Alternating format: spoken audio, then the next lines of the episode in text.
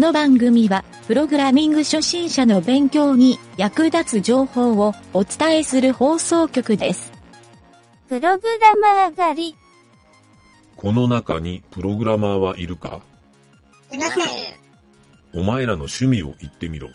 僕はペットを飼っているので、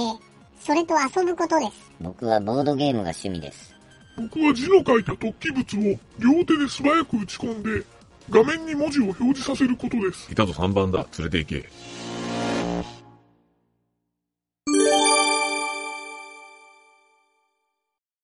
空想カレッジのコーナー。えーどうも、ゆげたです。影織です。はい、どうも、今回からですね、えー、影織ちゃんが番組のですね、パーソナリティに参加してもらえるということで、えー結構定期的に参加してもらおうかなと思ってるんで、ちょっとね、影織ちゃんファンになってくれる人がいたら、どんどん お便りを送ってほしいんですが、よろしくお願いします。はいで、この影織ちゃんがね、入ってくれて、このね、まさにうちのなんちゃってラジオが、えーシーズン2に突入したような、そんな感じで進めようかなと思って、新しいコーナーを作ってみました。いろいろ、この妄想好きな影織ちゃんといろいろ話をして、えー決めたんですが、空想カレッジっていう、いろいろね、アイディアとかを考えるような妄想を広げるコーナーを作ろうかなと。ということで、えーまあ、こう、言い出しっぺは、まあ、僕と影織ちゃん二人ともなんですけど、えーちょっとね、僕の方で、僕の方で考えてる、この空想カレッジコーナーっていうのは、えー基本的に、まあ、妄想好きな、僕もなんですけど、妄想が好きな影織ちゃんと、えー自称妄想研究家であるこの湯桁がですね、えー繰り広げる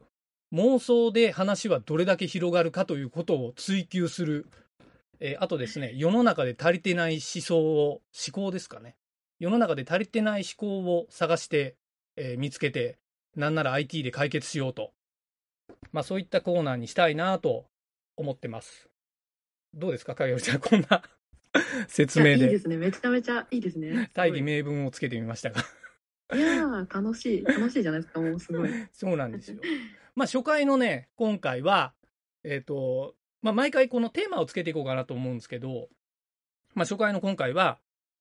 ちょっとね、影織ちゃんがまさにいろいろブログにも書いてる AR について、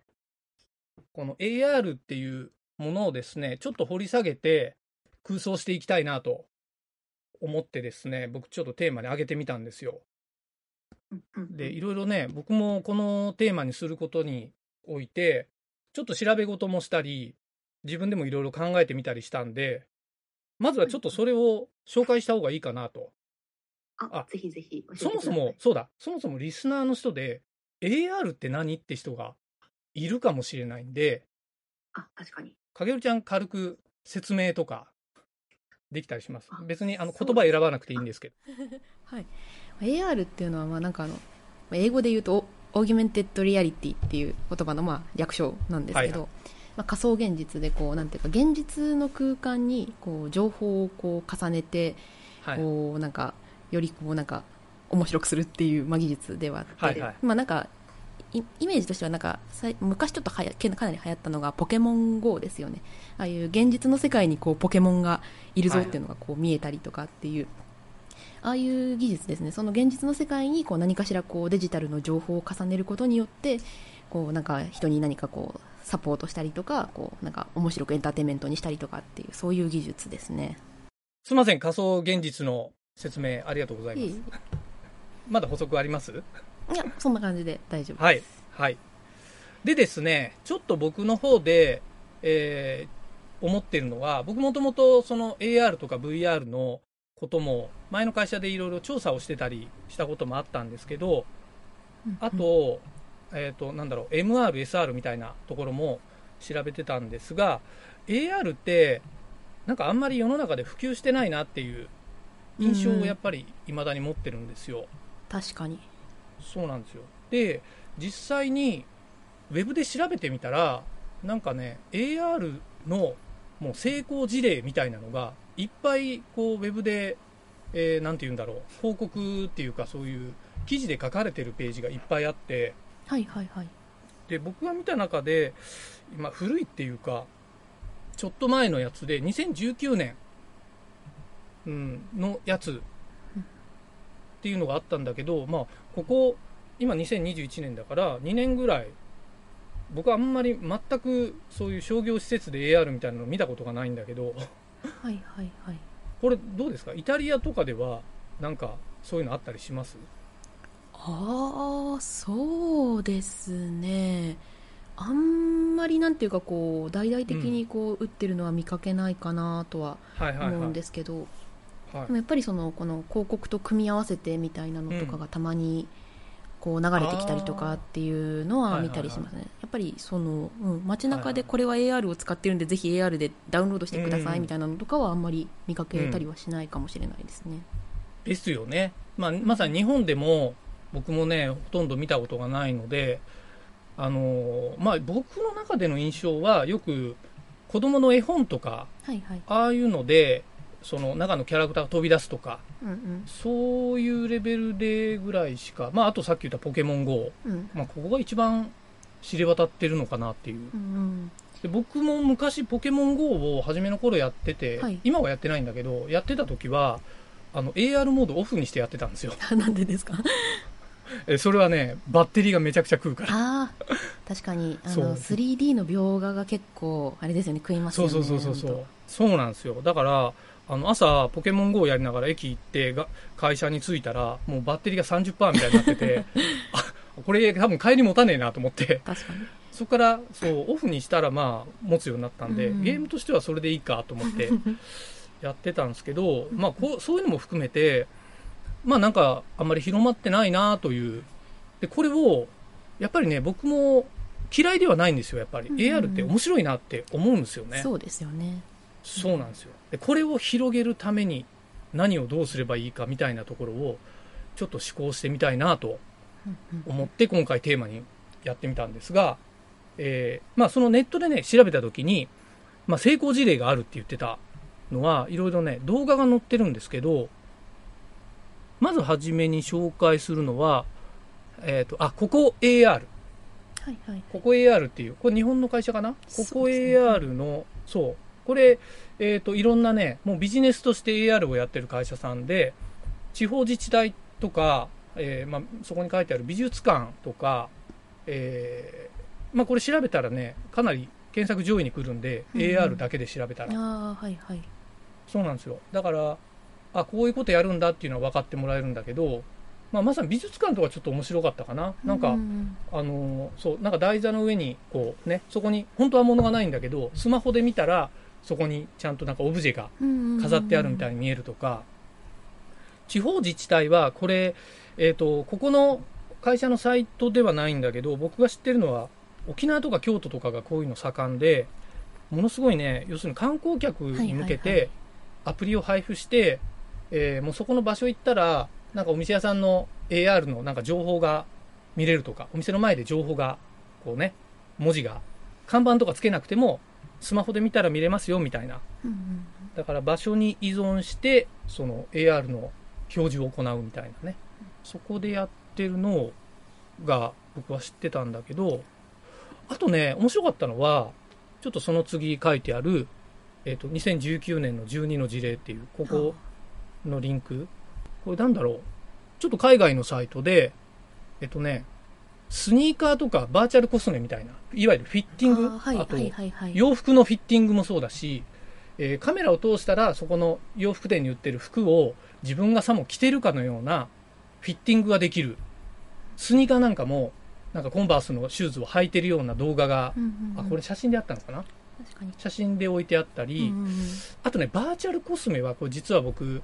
この API 使って仕事をしたことがあるんですよ。あそうなんですねそうなんですよ。結構、多分ね、一番大手じゃないかな。なんか台湾の会社が、えっ、と、知財、著作権を持ってるうん、パーフェクトさんっていう会社が扱ってる、えっ、と、コスメの商品、バーチャルコスメの商品で、えーとある化粧会社さんが、自社の化粧品の新商品アピールのランニングページを作ったところに、そのバーチャルコスメの機能を入れるっていうんで、えー僕ちょっとそこのページ作らせてもらったんですよ。はいはいはいはい。で、その時に、そう、いろいろデバッグしながら僕もこうね、画面上で化粧して あ、口紅、こんな青い口紅塗ったらどうなるんだろうとか、なんかちょっとアイシャドウどうなるんだろうとかえね、ーじゅうん、人生で初めてチークなんか塗っちゃったりして、気持ち悪いと思いながら。そんなね、ちょっとバーチャルコスメは、これはまあまさに、あの、そうか、これも AR なんだと思って、確かに。そうですよね。あのーなんでしょう。 SNOW とかありますよね。あのこのあ、ああいうはいはいのとか、そういうなんていうー。かその、うん。 Zoom みたいなああいうのでこうなんていうかあの化粧をしなくても化粧したことになるねみたいな、ああいうので。今なんか面白いのいっぱいあるよね、ああいう。エフェ。クト系はそうですよね。なんか化け物みたいな顔に。はいはいはい、うん、そう。あれ結構ねテレビとかでも紹介してて、うん。まさにあれも AR なんだってこれ見てて気づいたんだけど。そうですね確かそうなんですよ。とかねあの他にもねえっ、となんだっけなコカ・コーラのえーアメリカかな？にはい。アメリカでコカ・コーラとケンタッキーのなんか YouTube の動画みたいなのが置いてあって、えっ、と、ケンタッキーのは、なんだっけな、これとこれとこれって頼んだら、頼むときに、えっ、とね、その、なんだろう、カウンターのところでメニューが置いてあって、うんうん。そこにスマホをかざすと、もうトレイがバーンと現れるんですよ。ああはいはいはいで、そこで、なんかね、メニューの、その、例えばハンバーガー、ジュースみたいに押していくと、トレイの上にボンボンボンって乗っかってくるの。はいはいはい 3D オブジェクトが。で、これで注文みたいにやるらしいんだけどうんうんうんうん、ちょっと、あの、なんか未来的な、バックトゥザフューチャーの世界みたいな、確かにそんな感覚で面白いなと思って、そう。で、コカ・コーラのは、えっとね、ちょっとマーケティング的なやつなんだけど、コカ・コーラの缶が置いてあって、そこのの缶をスマホでこう撮影すると、えっと、ん？コカ・コーラのね、その時多分 CM キャラでやってた白熊くんかなんかの、はい。えーキャラクターが周りでこう動遊びまくるんですよ、はいはいはい。コカ・コーラの缶の周りを、はいはい。で缶を使っていろいろこう缶をガッて押したりとか 缶を蹴ったりとかなんかいろんなねあのそれが動画が AR 上で楽しめるみたいなこう多分キャンペーンだと思うんだけどそう。でまあそれがよくできてるなと思って動画で見てて。うんうんうん。あ、うん。そうですね。見たことありますね。そう。そうそうう。そこれはうん。面白いですよね、そう。結構缶にぴったりこうくっつくような感じでその再生されてたりして。うそうなんですよ。精度もいいしね。そうなかなかそう。そう。でキャラクターもしっかりしてるから。AR ってやっぱそのうん。マーカーに対してこうブレてしまうとそのなんかいきなり没入感が減っちゃうみたいなところはすごい悩ましいんですよね。確かに確かに。そう。やっぱりそこって最終的な問題になるかもしれないんだけど、うんちょっとねそれも踏まえてレストランとかの AR メニューっていうのをちょっと僕の方でね考えてこれやってるところあんのかなと思って探したんだけど、はい、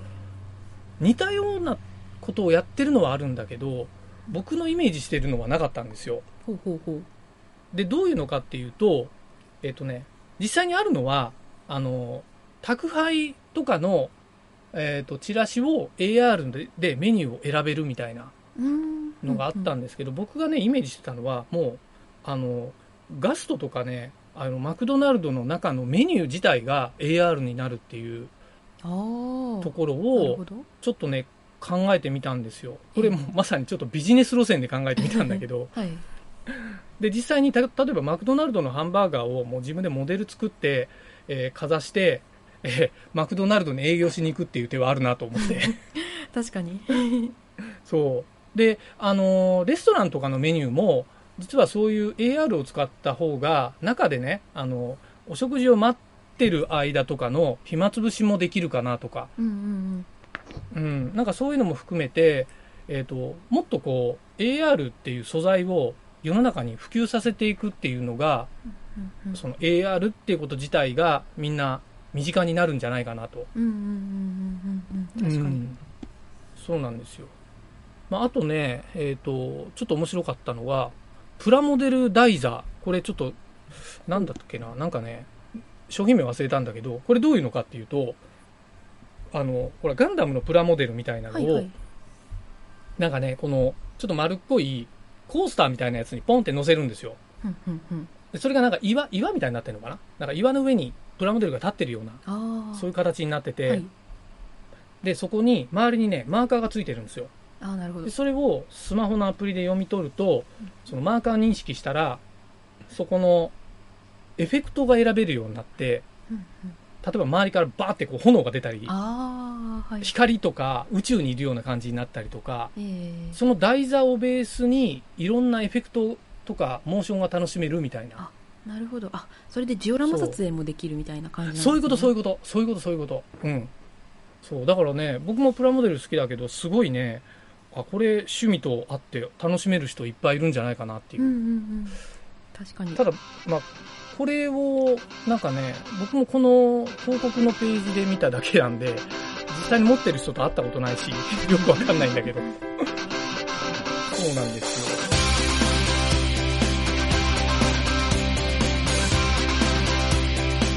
番組ホームページは http コロンスラッシュスラッシュ mynt.work スラッシュラジオスラッシュ